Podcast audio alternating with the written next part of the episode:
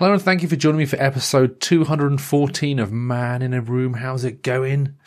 Today is David Bowie's birthday. I don't know how old he actually is or how old he would have been because he's dead. He died in 2016 and uh, it's still very, very sad, you know. I remember the day very, very well. Um, he just released his album Blackstar, which was like, no way, David Bowie's back. David Bowie is back, and it's like, yay! He's got his new album out. It's great. It's like he's, he's back to form. It is better than the next day, which is the album before. And it's like, yay, David Bowie, he's back. You know, just it was just exciting. Then a couple of days later, dead. Um, but the thing is, is that it was such a, a I wouldn't say a masterpiece because no, it was a masterpiece. It's just it's very sort of melancholic. It changed like from days before and all that kind of stuff. But the thing is, is that, as I've said many times before, I'm not shy about the fact that David Bowie is probably the closest thing I actually have to a hero. And, uh, I just felt that it would seem fitting to, you know, mark his birthday because, you know, he's, he's just, he's a great guy. I like David Bowie. I, I you know, he's just, uh, fantastic and all that kind of stuff, you know. And uh, the thing is that some people are like, oh yeah, but you're you got you got mark his death. No, I'm pretty sure that he'd prefer people were like, David Bowie, what a nice guy, on his birthday rather than the day he died because, uh, well, you know, he was there for his birth. He wasn't really there for his death, you know?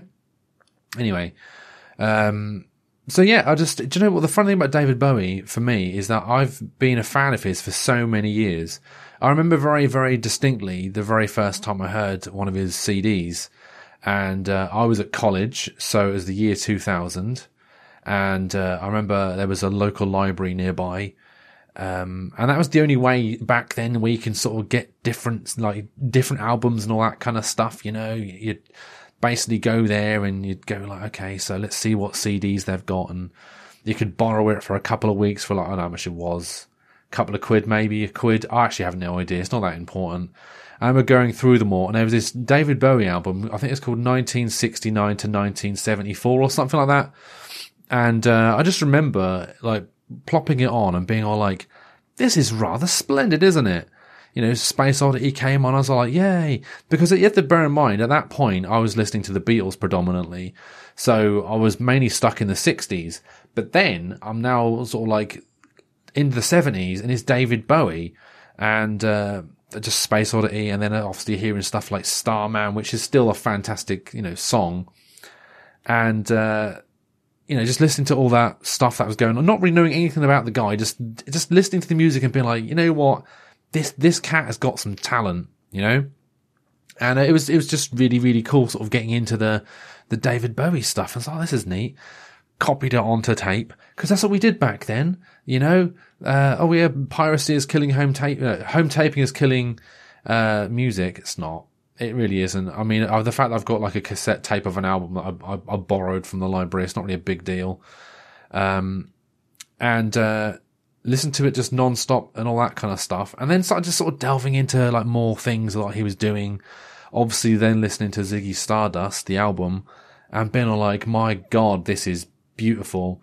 I'll never forget the very first time I heard Moon Age Daydream, um, which I think is like track two or something like that. And the lyrics are something like, uh, I'm an alligator. No, is it, I don't even know the lyrics. I'm, I'm, such a big fan, but I remember the lyrics were, you're squawking like a pink monkey bird.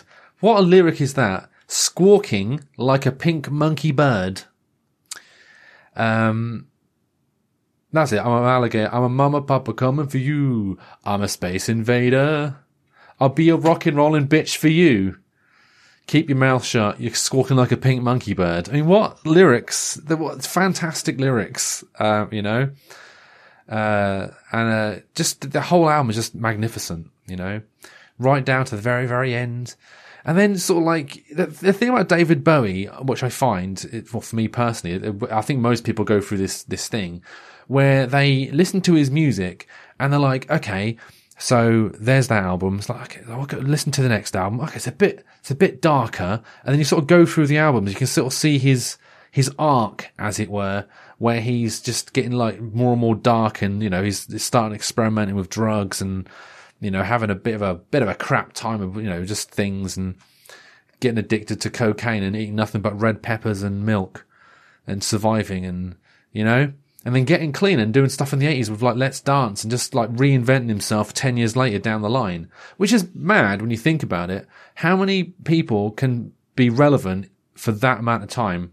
It's crazy. Like he had a career from literally 1970. Oh yeah, he started doing stuff in the 60s. Yeah, but it's mainly the 70s where he was like popular.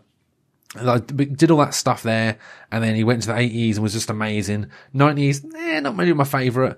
Yeah, but then sort of continued on, just changing what he was doing, and then, like say, coming to the very end with Blackstar. Magnificent. Um, honestly, the dude is amazing. I, I recommend his, well, I've had if you're listening to this right now, and you've not, um, you've not really you know, got into David Bowie just yet. Ziggy Stardust is a fantastic album.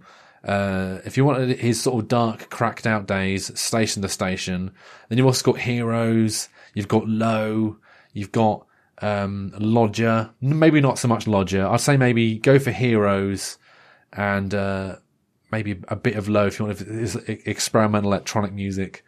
And obviously, Let's Dance in the 80s and all that kind of stuff. I could literally talk about this dude for ages, you know. I'm not going to because uh, that's not what we're here for. But all I'm saying is, like, you know, Great guy. Recommend him highly. Um, so yeah. Anyway, we're back again tomorrow from all this crap. So uh, until then, I guess I'll catch you then, innit?